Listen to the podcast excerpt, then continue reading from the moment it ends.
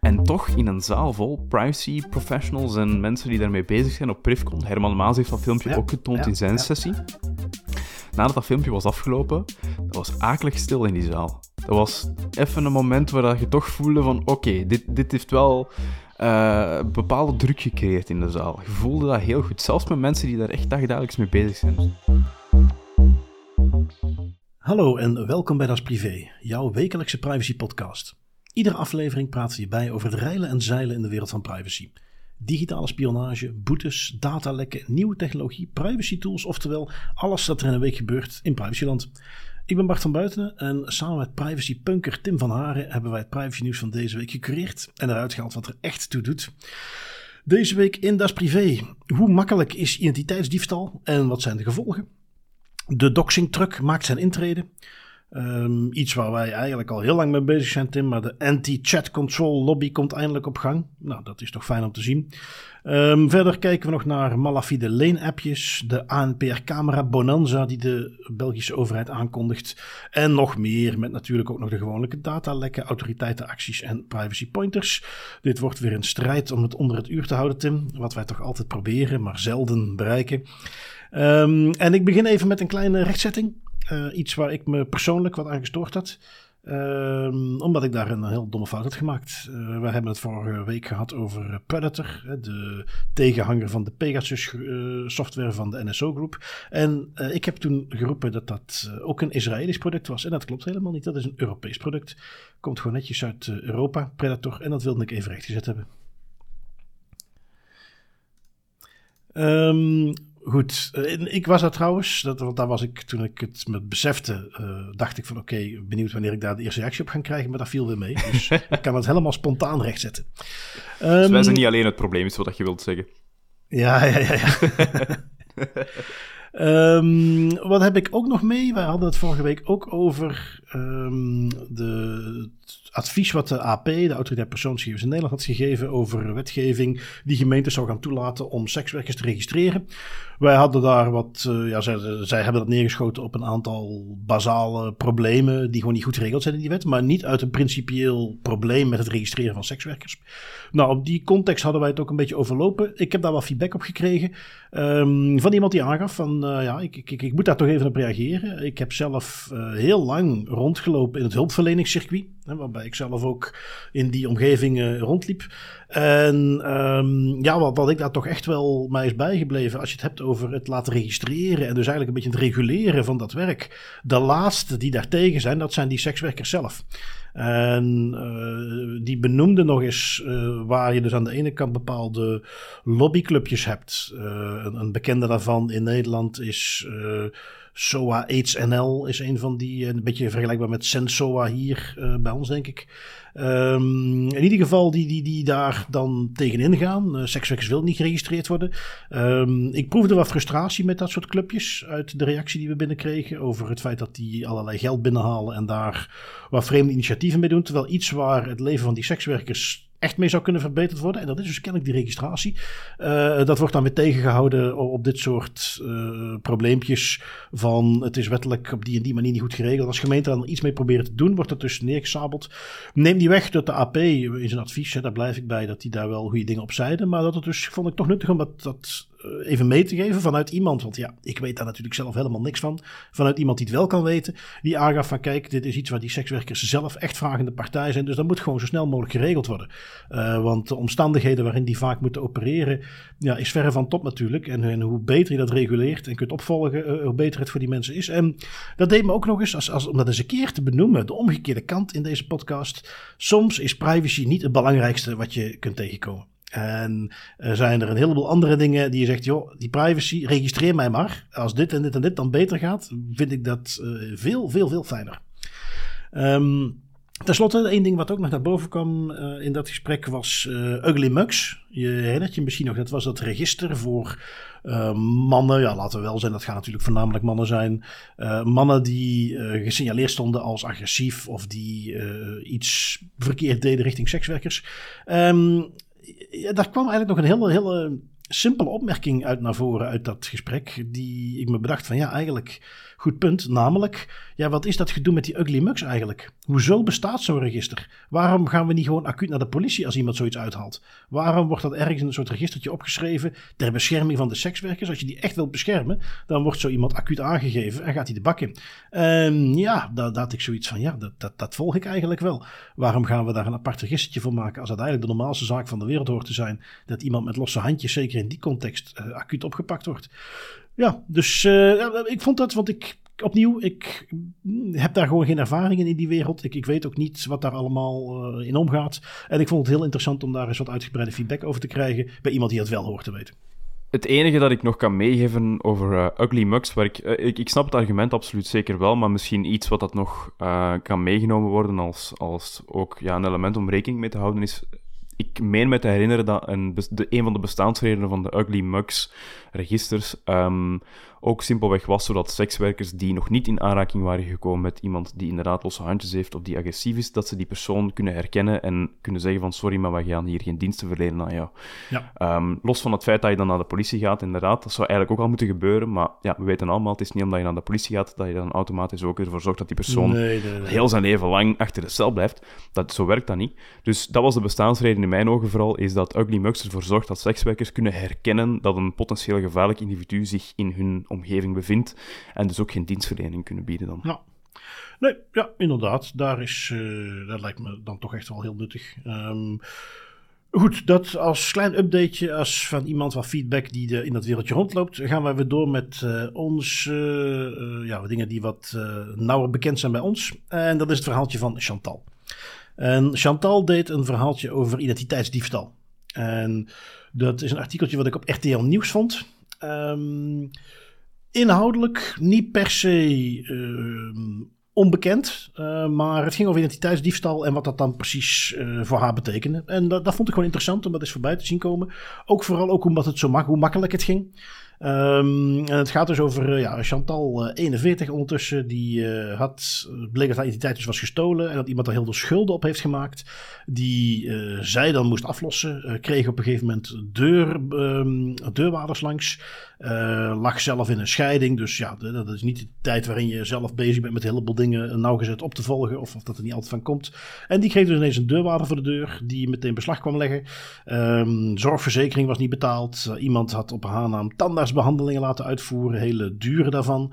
Uh, de verzekering daarvan was niet betaald. Terwijl zij natuurlijk haar eigen verzekering kon laten zien, die heb ik wel gewoon betaald. Maar er was een tweede afgesloten. Um, en ja, waar, die, ja goed, dat zat ook uh, koelkasten, wasmachines, tuinmeubels, werd ook allemaal op die manier besteld. Um, wat zij zelf aangeeft in het verhaal is dat dat waarschijnlijk is omdat er ergens een keer een kopie van de identiteitskaart is uh, gegeven bij een dienst die dat ergens vroeg. Um, iets bij het bezorgen. En uh, er waren een foto was genomen van het identiteitsbewijs. Um, en ja, goed, dat dat dan in verkeerde hand is gevallen, is, is haar conclusie. Um, die, uh, ze heeft daar op een gegeven moment zelfs een fraudebureau voor ingeschakeld. Om dus te laten bewijzen, hè, de, de IP-adressen waarmee op die websites bestellingen zijn gedaan. Dat die kwamen uit landen rond de Middellandse Zee. Dat zeggen ze zo mooi in uh, het stukje. Zonder dat verder na, specifiek te benoemen.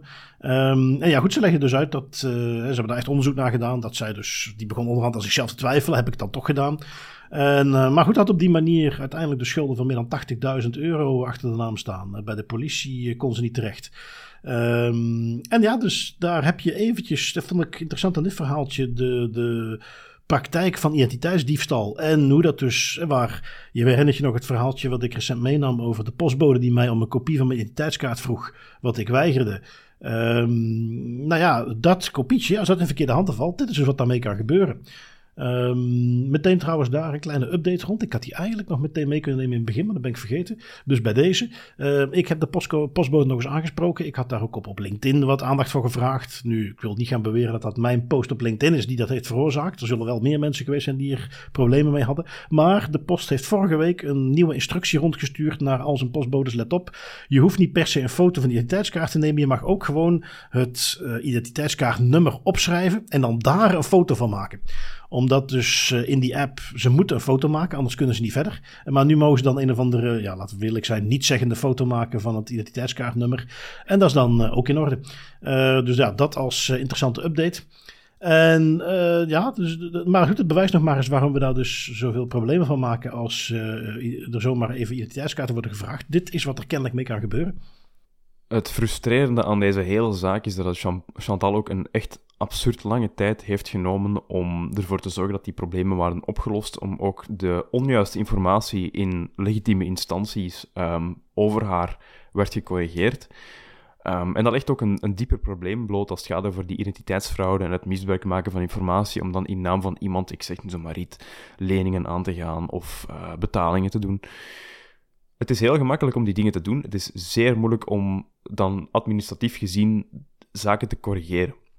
En dat duurt soms jaren, uh, waarin dat die mensen onder stress leven, waarin dat die mensen onder de schulden leven, schulden die ze niet hebben gemaakt, en dus ja, zelf moeten aantonen, zichzelf eigenlijk ja, behandeld worden als crimineel en moeten verdedigen. Um, terwijl als zij helemaal nergens in de fout zijn gegaan. Ja. En dat is echt een diep probleem, vind ik. Het feit dat je, dat je heel gemakkelijk bepaalde zaken kan, kan in elkaar stellen of een, een schuld kan gaan opeisen, maar dan vervolgens die fouten corrigeren informa in, qua informatie, dat blijkt zo lastig. Ja, het is een van de redenen voor precies dit soort dingen waarom ik een verzekering voor rechtsbijstand heb. Als zoiets mij gebeurt, dat ik me niet van die druk hoef te maken van kan ik de advocaat wel betalen. Um, een paar kanttekeningen die in het stuk niet verder worden uitgediept. Um, ik heb wat ervaring in de eh, sector van de deurwaarders. Uh, ik heb daar veel rondgelopen. Ik heb er ook wel eens een keer, want dan had je dan zo'n kinderopvang die uh, er lekker hardcore in zat. Twee keer de factuur niet betaald, boem, meteen een deurwaarder erbij. Um, maar goed, ik, ik, ik, ken dat wereldje dus redelijk goed. Um, en dus opnieuw ook redelijk veel met deurwaarders gesproken, hoe die werken. En hetgene wat Chantal hier beschrijft in het artikel. Uh, op een dag doe ik de deur open en daar stond de deurwaarder die mijn auto in beslag kan nemen. Dat kan volgens mij niet. Um, want uh, voordat een deurwaarder dat gaat doen, dan heb jij al heel wat brieven niet opengemaakt en al heel veel dingen niet op gereageerd. Um, dat is echt uh, last resort, ook voor een deurwaarder. Dat is uh, net het stapje voordat ze je huis openbreken en een inventaris gaan maken van wat er staat om die te gaan verkopen. Um, dus dat vond ik opvallend. Dat is iets wat normaal gezien eigenlijk niet hoort te kunnen. ook het stukje, en dan ben ik eens benieuwd of jij inzicht hebt in van ja, maar zo zou dat kunnen. Uh, dat online bestellen, hè? Was, wasmachines, koelkasten. Hoe kun je dat precies doen? Want als je zo'n koelkast of wasmachine bestelt, ja, die gaat toch ergens geleverd worden. En of jij kunt heel makkelijk als Chantal zijn en laten zien van kijk eens, uh, ik woon hier. Die koelkast is hier niet. Die koelkast is hier ook niet geleverd. Die is namelijk daar en daar geleverd. Dan moet toch te traceren zijn. Um, dus, dus ik, ik wil zeker haar problemen niet bagatelliseren. Um, maar ik, ik zou wel benieuwd zijn om wat meer details te hebben over hoe het precies tot stand is gekomen. Ja, inderdaad, want er zijn wel wat gaten hier hè, eh, waar je vragen over kunt stellen. Specifiek over dat online bestellen bijvoorbeeld. Ja, normaal gezien, nu dat je het zegt, alles moet geleverd worden op een bepaald adres. Nu, je kunt dingen ook laten leveren op een drop-off point. Je kunt dingen ook laten leveren ergens in een centrale plek waar dan niet gelinkt is aan een adres. Dus die mogelijkheid heb je wel.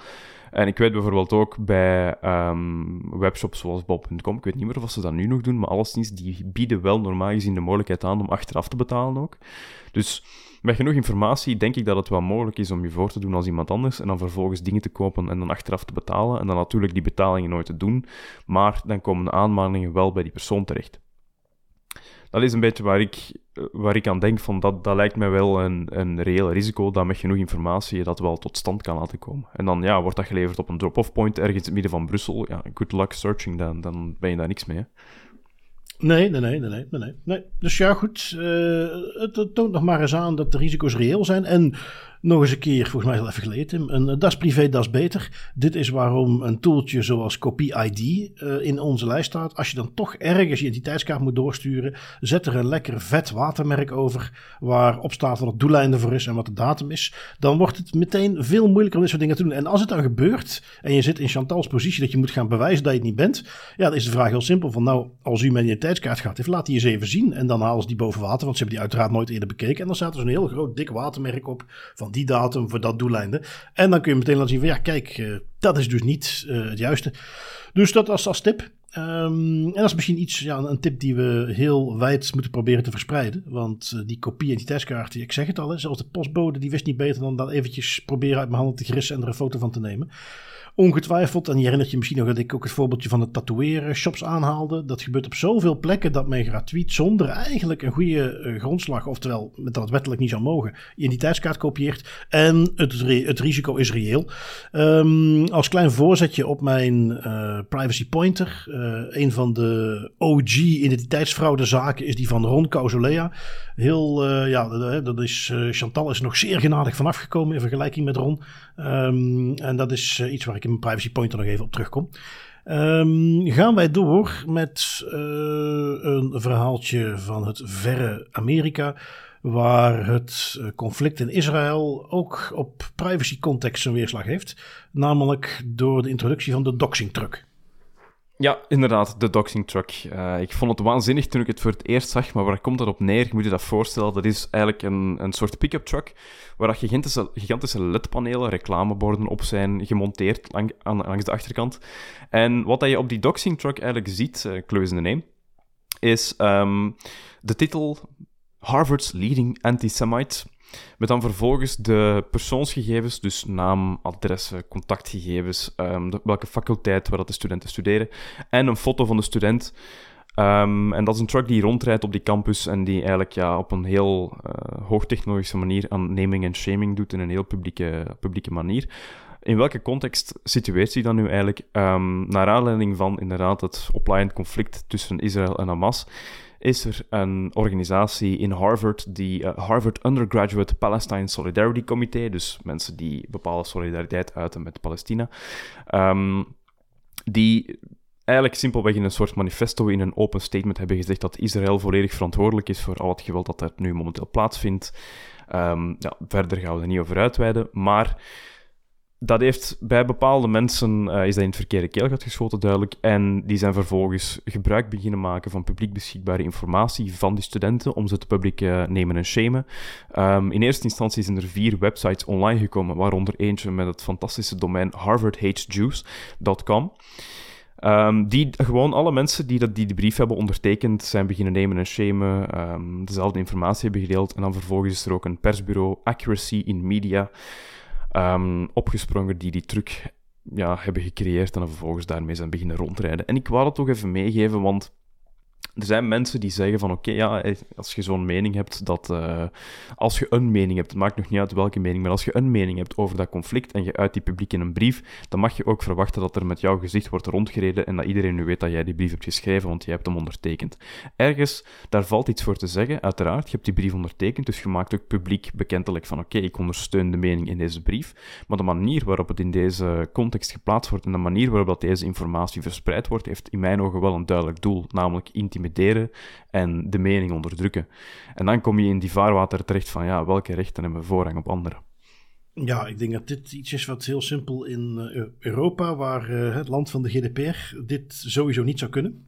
Nee, nee, absoluut. Ik, um, ik betwijfel uh, of men in Amerika, want ja, dat hangt dan weer af van de, de wet die in die bepaalde staat gaat en waar Harvard in welke staat dat zit. Ik weet het zelfs niet eens, dus geen benul om in te schatten. Maar ik durf er best aan om te zeggen dat dat in Amerika geen probleem is dat ze dat doen. Um, ja, het is, uh, het is wat anders, zullen we maar zeggen. Ik is ook weer eentje, iets in de categorie uh, Thank God for GDPR. Um, want Uiteraard, uh, dat conflict is iets waar mensen heel veel meer van af weten dan ik. Maar dat het overslaat en dat je dan dit soort uitwassen krijgt, dat is duidelijk. En hoe, hoeveel gevoel men ook mag hebben bij die situatie, zoiets als dit kan uh, nooit natuurlijk. Um, dus ik ben benieuwd wat voor staartje dat krijgt. Maar het is Amerika natuurlijk, hè? dus de doxing truck is misschien daar uh, iets waar we nog vaker gaan zien.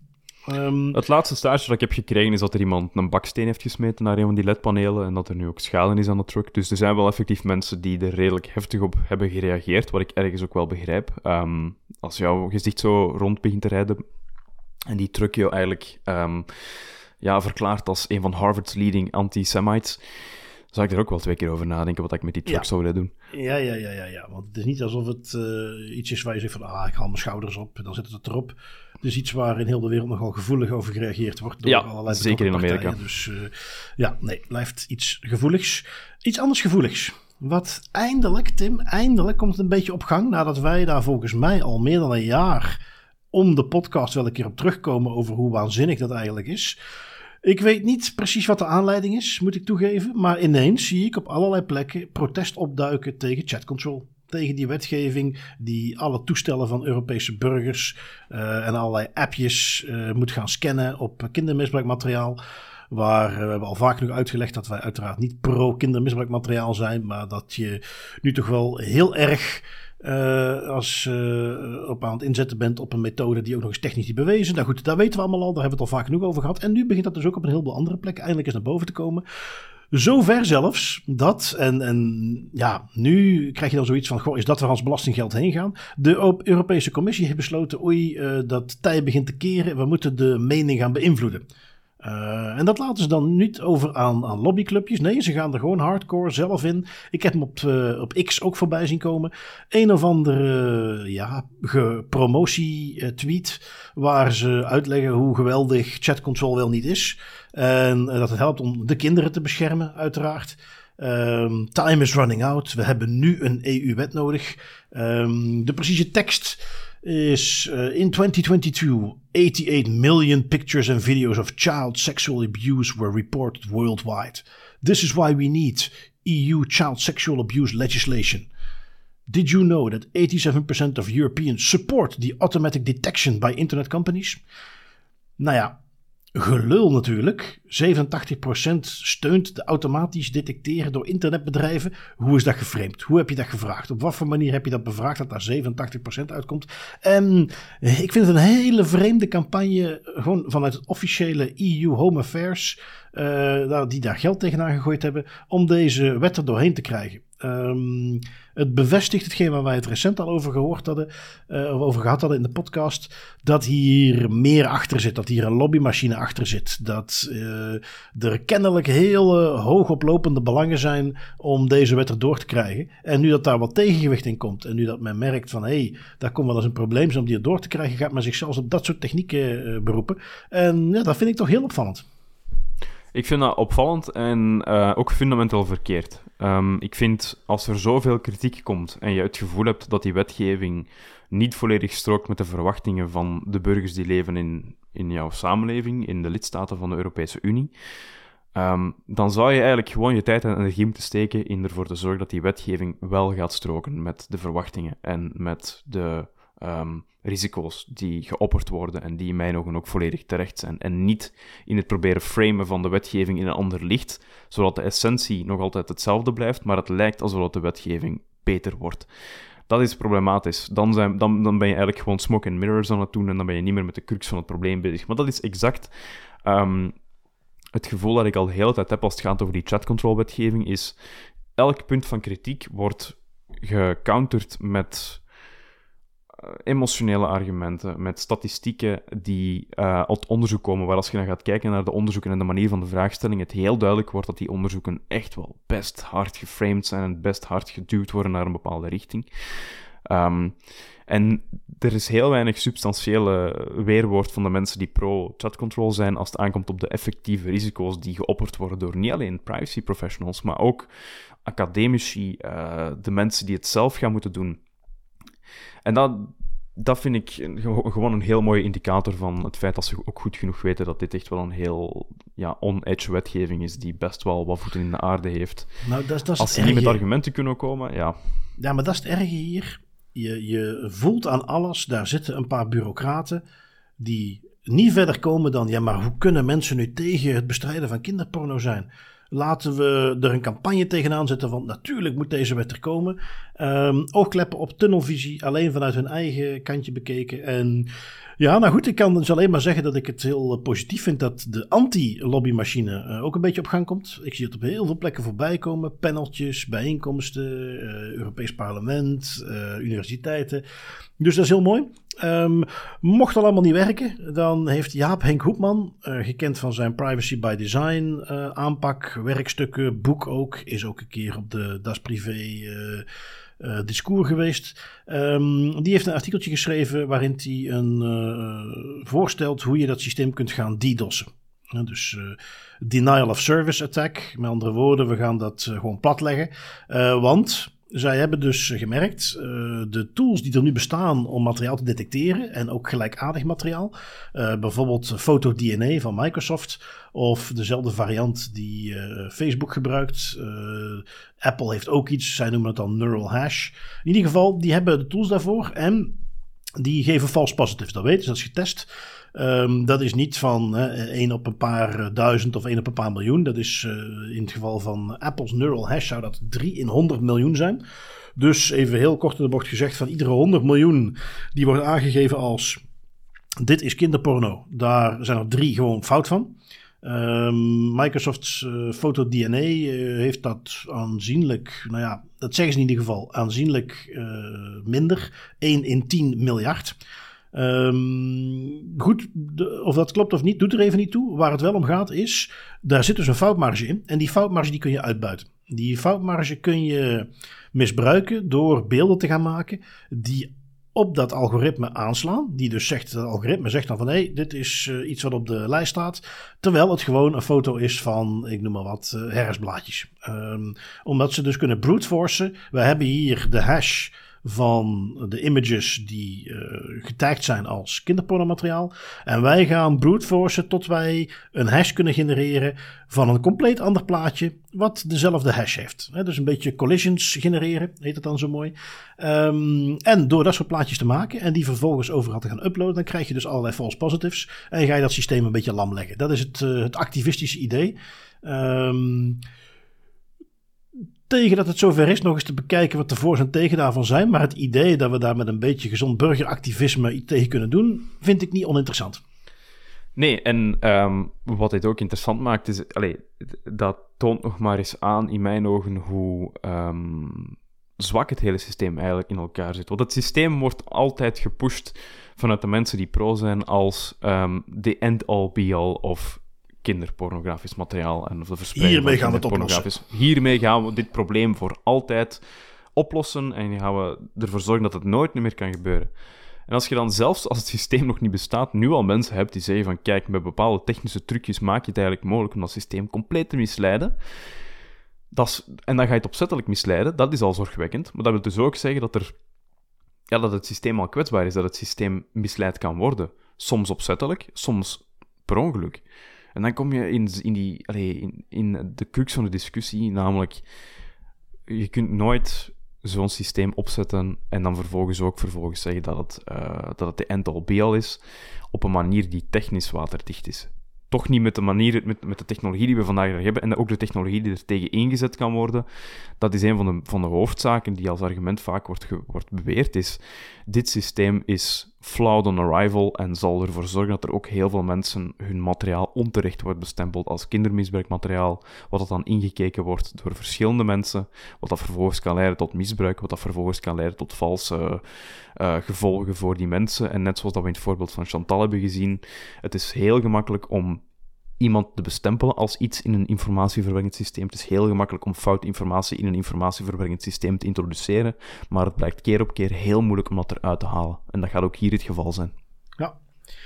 Ja, ja, ja. ja. Het doet mij een beetje denken Um, als er weer eens een keer een shooting in Amerika is, dat er helaas weer eens iemand met een geweer in een school heeft rondgelopen, dan uh, komt altijd die discussie weer voorbij. Ja, waarom is in Amerika toch zo'n issue? Oké, ze hebben daar wapens, maar je hebt landen, ook hier bijvoorbeeld bij ons in Zwitserland, daar heb je ook een heel hoog percentage wapenbezit. En daar is dat helemaal geen issue. Um, en dan maar gaan kijken, ja, we kunnen dan dus wel allerlei symptoombestrijding doen door meer bewaking neer te zetten. Door, zoals wij ook al eens hebben meegenomen, allerlei fancy AI-tooltjes die gaan detecteren of iemand een wapen bij heeft. Maar of die al werken is een, twee, is een eerste. En een tweede is het de symptoombestrijding. Wat hier eigenlijk onder ligt, is dat er kennelijk, uh, want dat zijn altijd ik zeg het even gechargeerd. Ik heb de cijfers zeker niet bij de hand. Ik heb er ook geen onderzoek naar gedaan. Maar dat zijn heel erg vaak mensen met psychologische problemen. Die ook al eerder op een lijst stonden ergens. Die al gedetecteerd waren als mensen met psychologische problemen. En waar goede hulpverlening tijdig en op het juiste moment heel veel van die aanvallen waarschijnlijk had kunnen stoppen.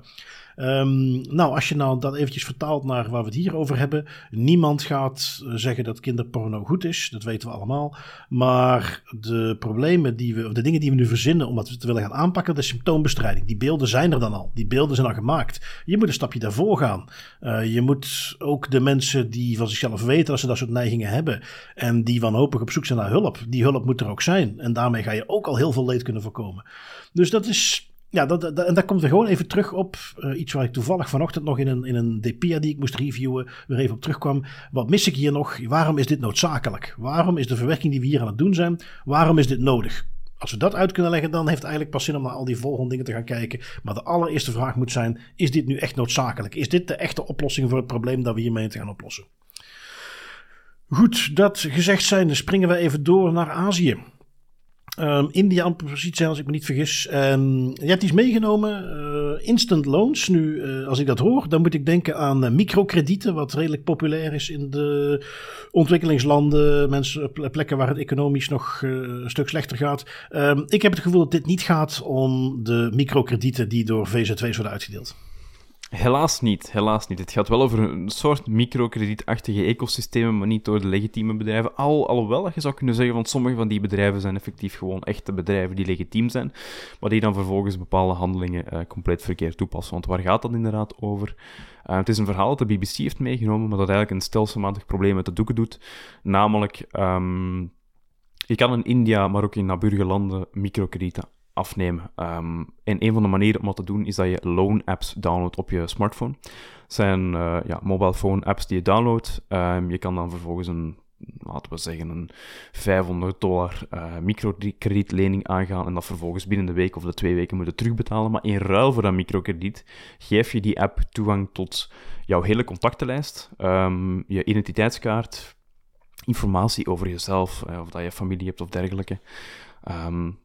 En op die manier krijg je dan eigenlijk geld door bepaalde formulieren in te vullen en door je te registreren. Waar het fout loopt, is als je niet op tijd betaalt, of zelfs als je op tijd betaald blijkt, um, dan zijn er zogenaamde recovery agents, die soms effectief vasthangen aan de loonbedrijven zelf, of soms deel uitmaken van aparte bedrijven die ja, als een soort detaché daarop af worden gestuurd. En die beginnen eigenlijk die informatie die je hebt vrijgegeven in die loon-app te misbruiken om ervoor te zorgen, om jou onder druk te zetten, om ervoor te zorgen dat je eigenlijk zo snel mogelijk het bedrag plus de interest betaalt. Um, en dan gaat dat niet alleen over, zoals wij dat kennen, de vriendelijke reminder, en dan na twee weken nog eens een reminder, en dan vervolgens nog eens een reminder van, hey, uh, onze factuur is, die factuur is nog niet betaald, um, kan je er alsjeblieft iets aan doen? Nee, dan gaat dat effectief over um, je beginnen te bedreigen, um, foto's beginnen sturen van, van, ja, van lijken, van dode lichamen, um, gezichten photoshoppen op pornografisch materiaal en dat vervolgens doorsturen naar alle mensen in jouw contactenlijst in de hoop dat er wel één iemand tussen zit die iets te maken heeft met je werk of die op de een of andere manier jou kan nemen en shamen. Rekening houden ook met het feit dat reputatie in die contraien ook best wel een belangrijk aspect is.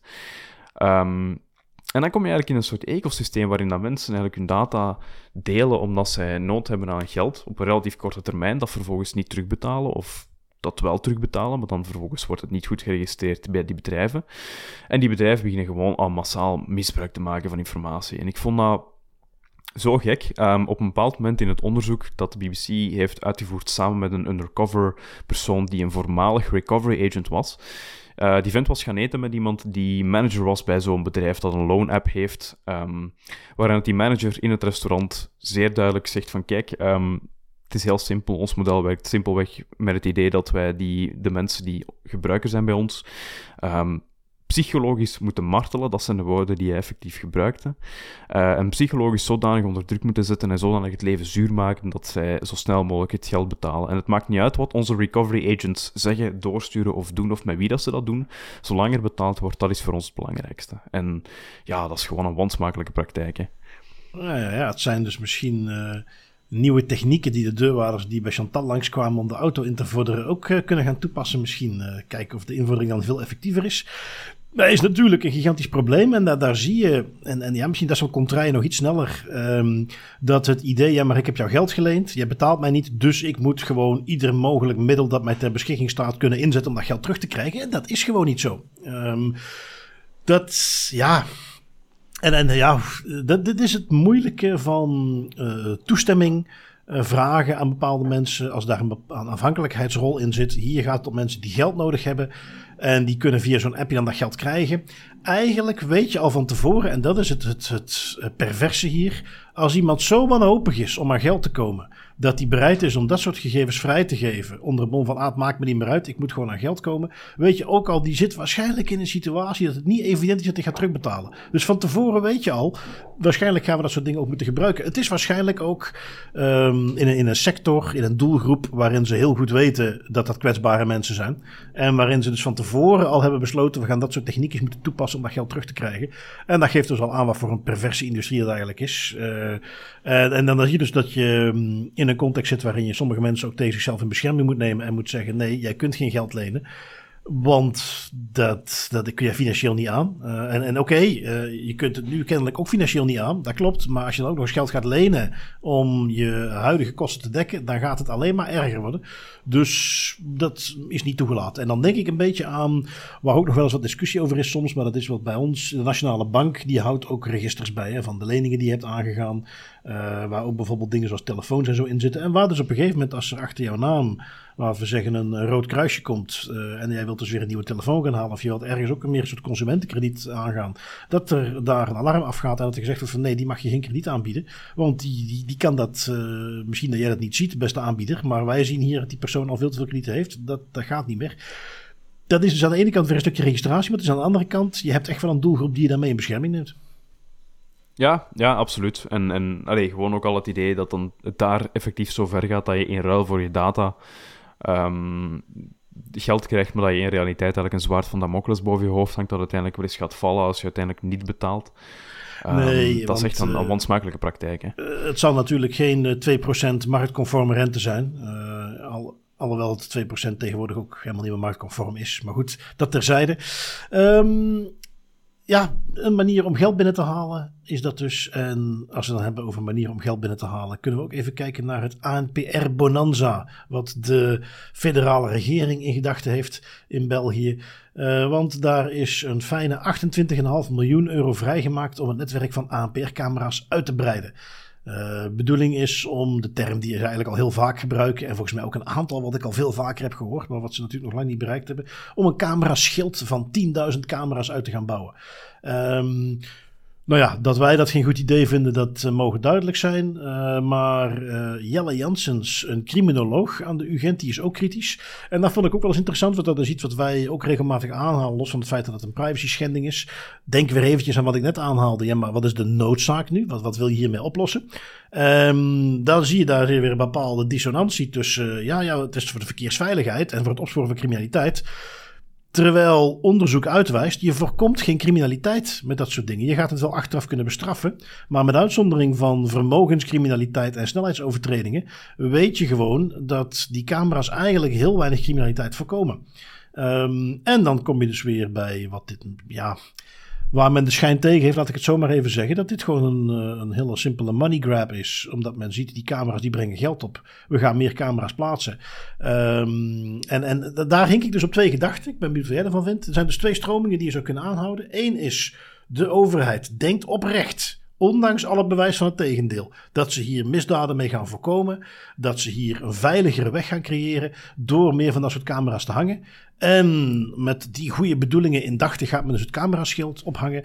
Of de meer cynische insteek, de overheid weet eigenlijk donders goed dat dat helemaal niet werkt. Um, en die willen daar gewoon geld uitslaan. Net zoals ze bijvoorbeeld bij alcohol of bijvoorbeeld bij sigaretten, uh, dat sigaretten niet goed voor je zijn. Daar is bij niemand discussie over. Maar in plaats van ze te verbieden, worden ze uh, gewoon zwaar, zwaar getaxeerd. Ja, is, is dat hier een beetje hetzelfde? Het cynische of het uh, iets uh, positievere, het beste met de wereld voor? Wat denk jij, Tim?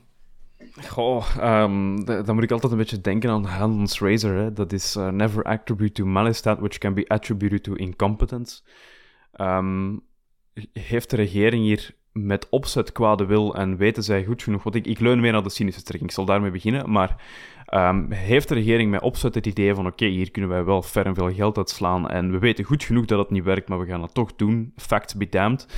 Ik weet niet of dat het zo zwart-wit in elkaar zit. Ik denk dat er gewoon ook nog altijd heel veel foute informatie rondzwerft in de regering. Dat... Um, uiteindelijk het ook neerkomt op, ja, je, wilt, je hoort wat je wilt horen. En als uh, je ondertussen al zoveel geïnvesteerd hebt in een, in een cameraschild en je het altijd naar buiten brengt als een politiek strongpoint, als een partijpunt bijna, ja, op den duur ga je dan ook alleen op zoek gaan naar informatie, naar meningen, naar adviseurs die dat ook ondersteunen en die dat ook mee uh, aan de man brengen op die manier.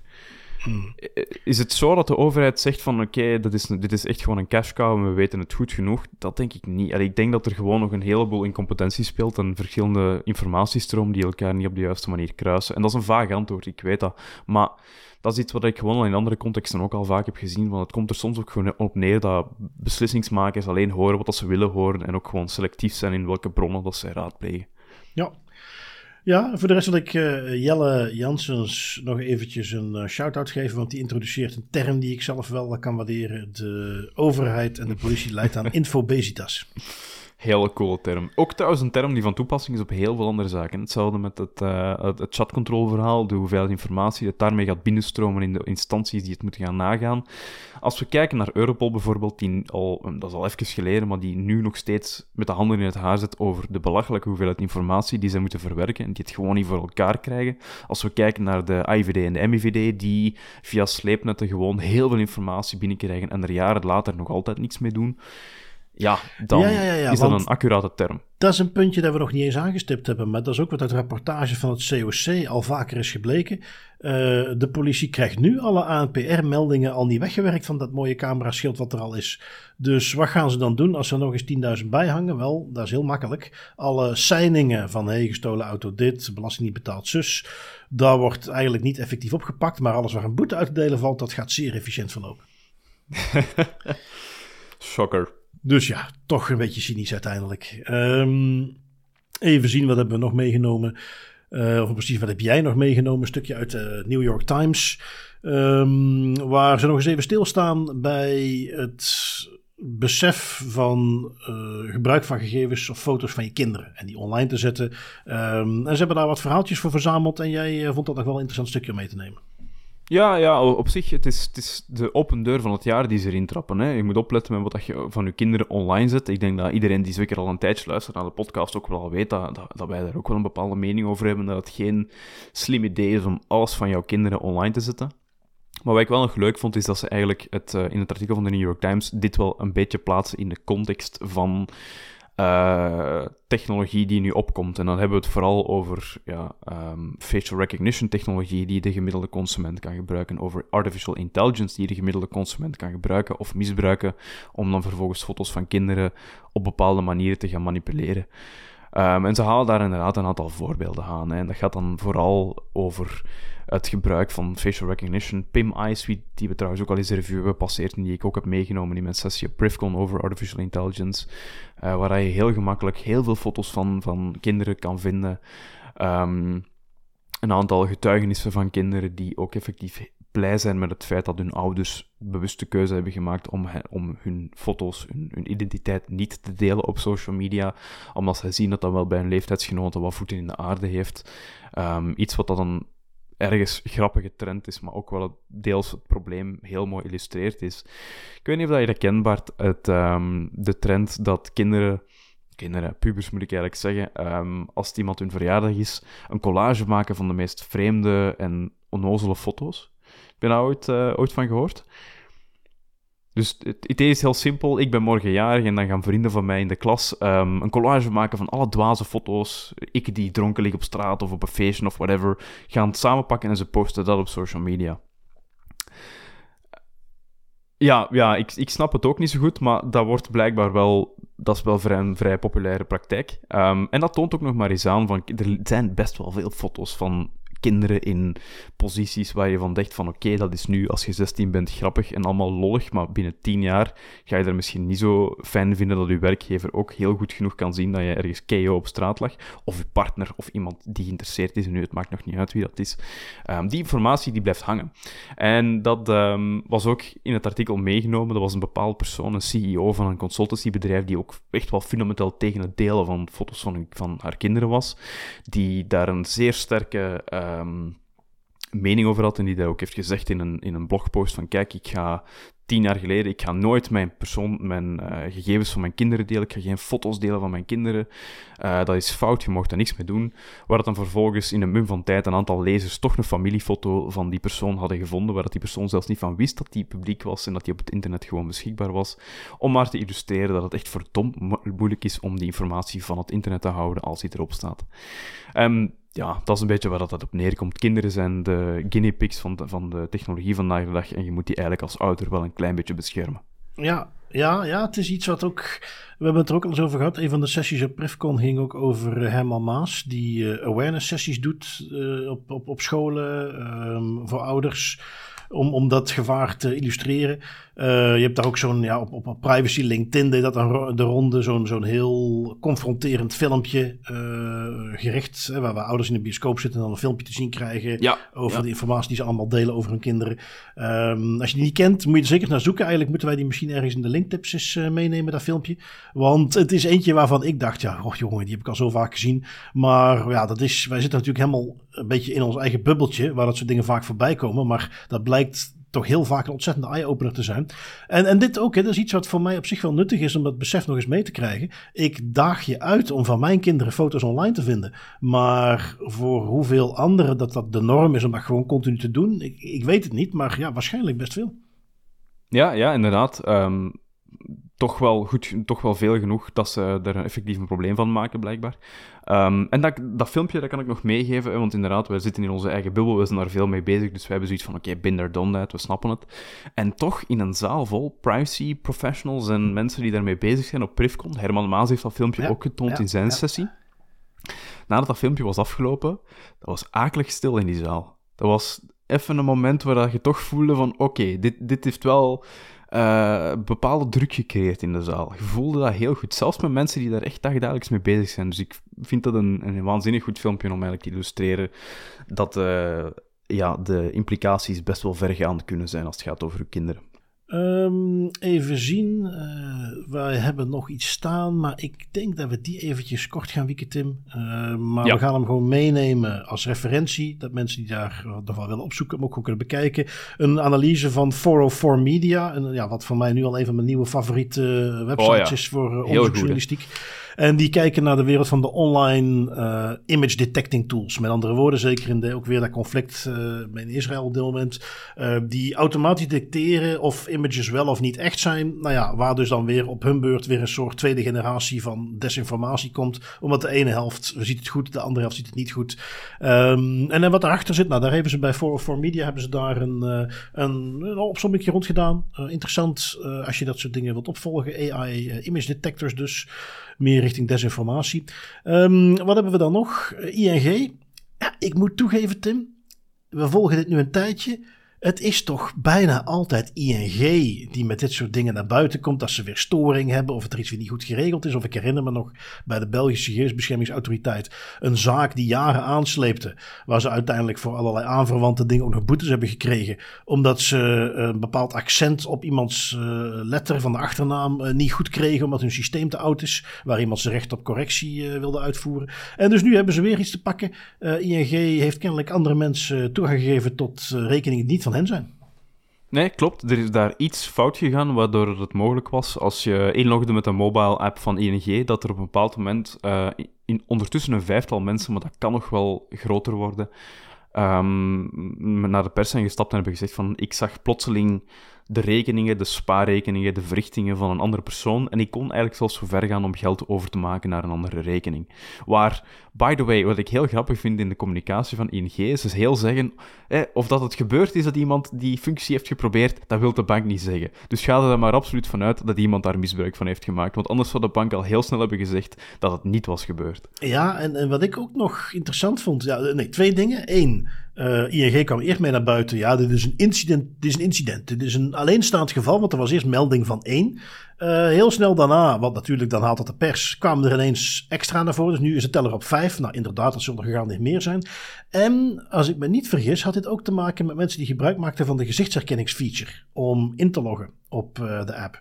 Um, waarbij ik vind het interessant. Ik zou er meer over willen weten. Maar tegelijkertijd kan ik me niet voorstellen dat het te maken zou kunnen hebben met een, een fout in het gezichtsherkenningsalgoritme. Want die gezichtsherkenning die zit op je telefoon. Dat is niet iets wat ING aanstuurt. En daar lijkt me niet echt mogelijk dat het daar een fout zat die dan vervolgens leidde tot een foutidentificatie. Want uh, stuurt dan gewoon naar je telefoon van hey, kun je even bevestigen dat inderdaad degene die hier nu achter zit, dat die het juiste gezicht kan laten zien. Um, en dan gaat je telefoon bevestigen ja of nee, maar die gaat niet eventueel zeggen van oh ja inderdaad en dat is die en die persoon en stuurt het dan verkeerd door. Maar ik vond het toch opvallend dat het dan kennelijk achter de gezichtsherkenningstool zat. Dat is, uh, dat, dat, is een, dat is een goed punt. Dat heeft ING ook gecorrigeerd. Dus dat is in een aantal mediaartikelen zo naar buiten gebracht. Ah, ook omdat die persoon zelf het zei van ik, eh, ik heb ingelogd met gezichtsherkenning op mijn iPhone en dan kreeg ik dat te zien. En dus die, de media is daar een beetje opgesprongen, denk ik, en heeft dat fout geïnterpreteerd als in gezichtsherkenning was het probleem. Dat is niet zo. Um, zoals gezegd, inderdaad, het was Face ID op een iPhone, dus dat doe je eigenlijk niet meer dan lokaal op je device controleren of dat het gezicht dat gepresenteerd wordt voor de iPhone strookt met een biometrische template die lokaal op je iPhone staat. En er gaat dus geen informatie over het gezicht naar ING. Dus gewoon, eens dat je Face ID lokaal heeft gezegd, oké, er is een match, dan krijgt ING die informatie van, ja, groen licht, ik mag informatie tonen. En dat is eigenlijk al wat er gebeurt. Het is niet dat ING een facial recognition databank heeft, voor zover ik weet, van hun klanten.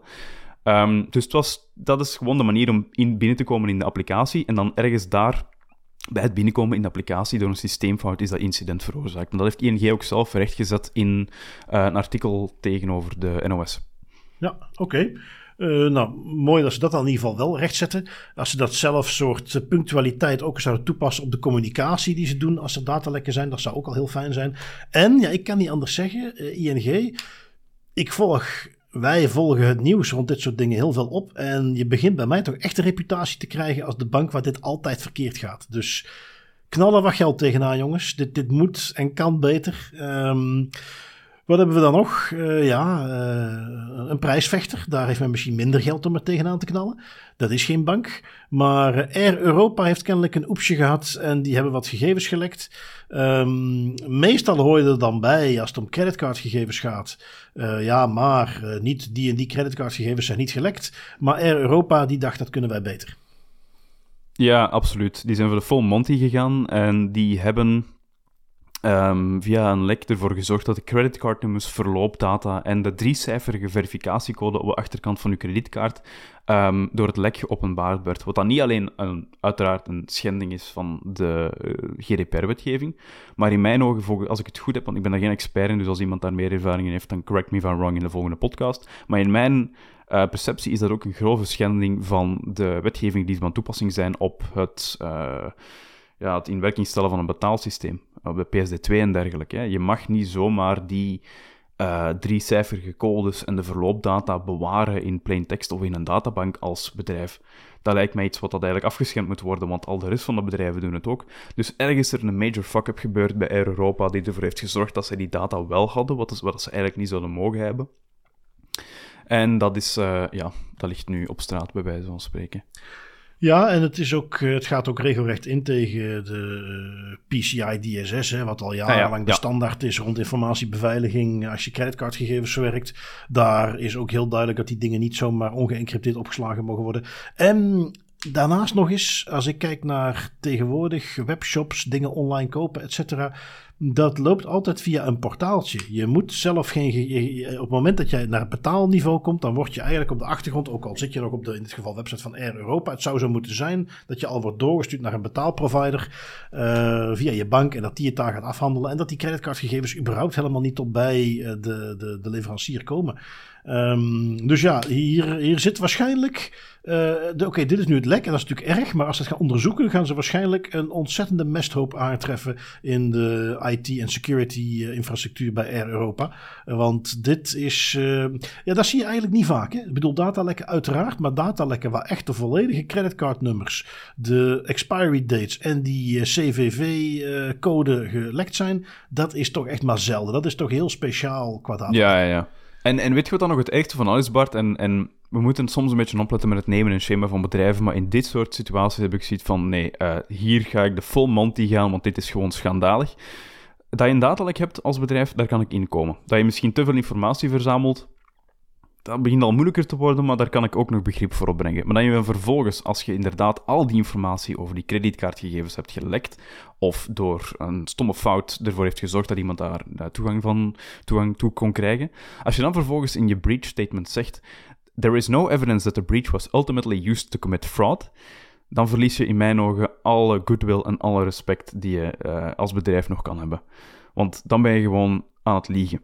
Je kunt niet weten dat er een datalek fraude heeft veroorzaakt met die datalek. Dat kun je nu nog niet weten. Een datalek heeft net plaatsgevonden. Dat is iets wat nee. de komende weken, maanden, zelfs al jaren misschien pas zal manifesteren. En dat blijft de grote uitdaging om dan uh, te bewijzen dat je recht hebt op een schadevergoeding, omdat je schade hebt geleden door zo'n datalek.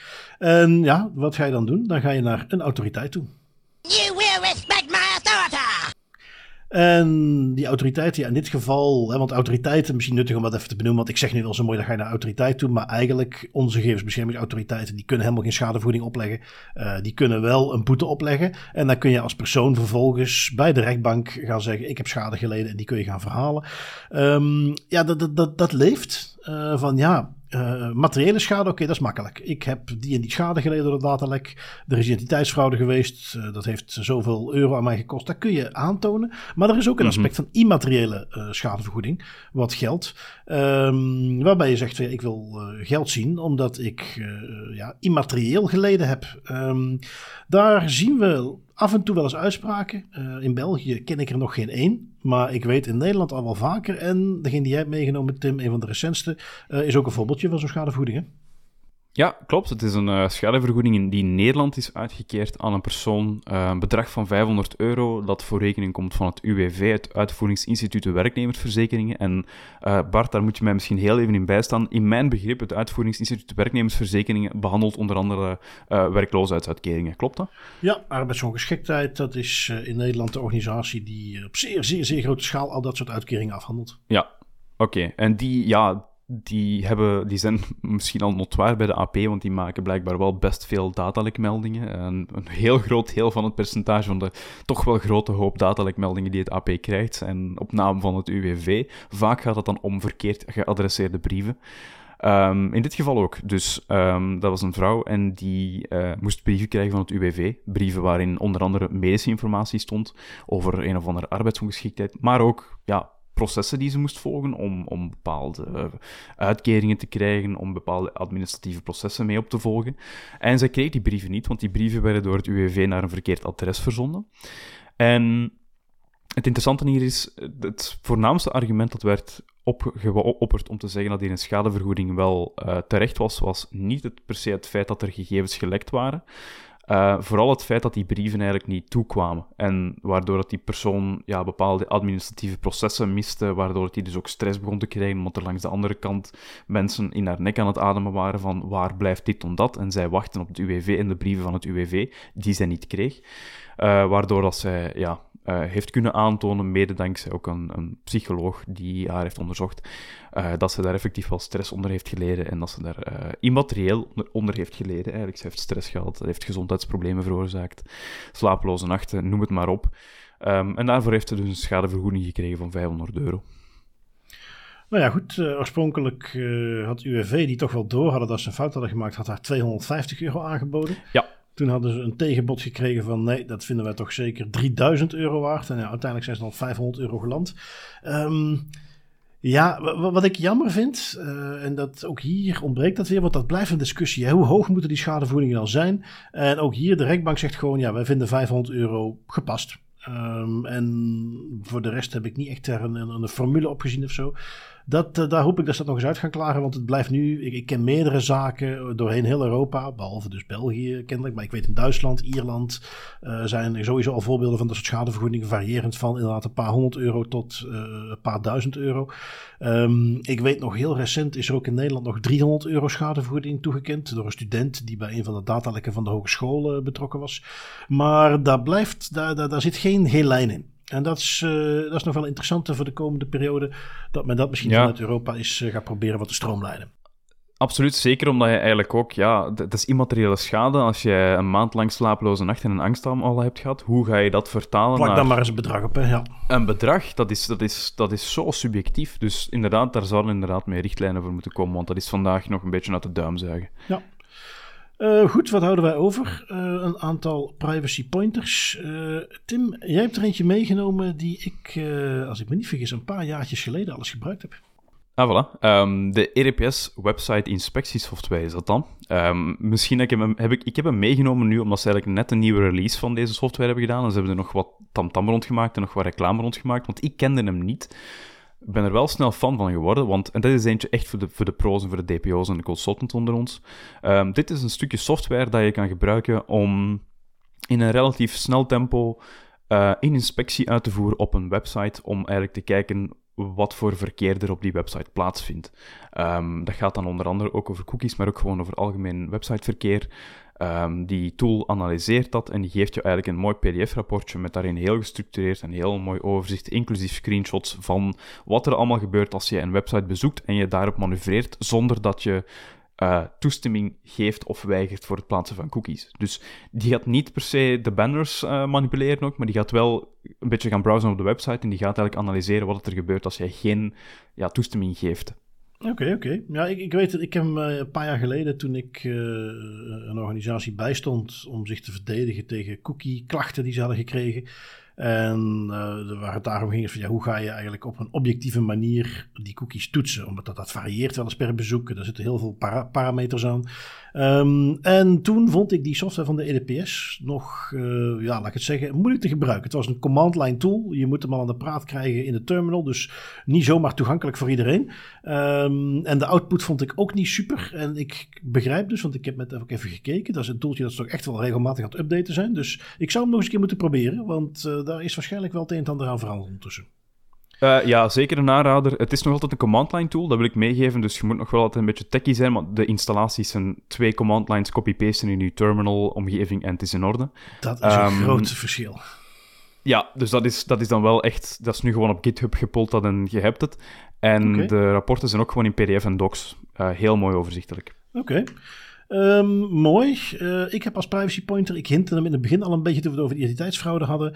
Want voor mij het OG-verhaal van identiteitsfraude is nog steeds het verhaal van Ron Causolea. Maar wat viel mij nou op toen ik daar in de voorbereiding, want in mijn hoofd heette die dus Peter Causolea. Ik zat ernaast, ik kon dat niet vinden, toen ben ik gaan zoeken. En wat viel mij toen op? Ik kon daar eigenlijk de, de, de, de video's, de, de, de afleveringen die ervan zijn geweest, die kon ik op de websites van, het is in Nederland, de NOS, RTL, kon ik allemaal niet meer terugvinden. Dat is te lang geleden. Heb dat gearchiveerd. Um, dat vond ik nog eens een reden om daar nog eens naar op zoek te gaan. Ik heb op YouTube nog een, een, een, item gevonden waarin nog eens stilgestaan wordt bij zijn zaak van destijds. Dus we hebben het over 2008, 2009. Um, die wilde ik als privacy pointer eens meegeven. Dat filmpje is 6, 6,5 minuut, waarin hij zelf ook aan het woord komt, wat het met zijn leven heeft gedaan. En ja, dat wilde ik gewoon eens meegeven.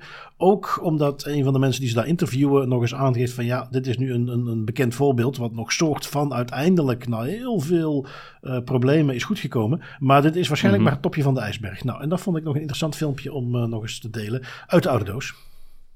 Alright, heel cool. Goed, dan uh, zit het er weer op voor deze week, Tim. Um, wij hebben, kan ik je nu al zeggen, het uur niet gehaald. Maar goed, niet getreurd. Uh, inhoud genoeg, zou ik dan zeggen. Poging de volgende keer nog eens. Uh, en dan bedank exact. ik jou en onze luisteraars weer om opnieuw een weekje van jouw kant tijd vrij te maken met te maken. En van onze luisteraars tijd om hier naar te luisteren. En wij doen dat volgende week gewoon nog eens netjes opnieuw. Yes, zoals altijd Bart, met heel veel plezier. En tot volgende week. Tot volgende week.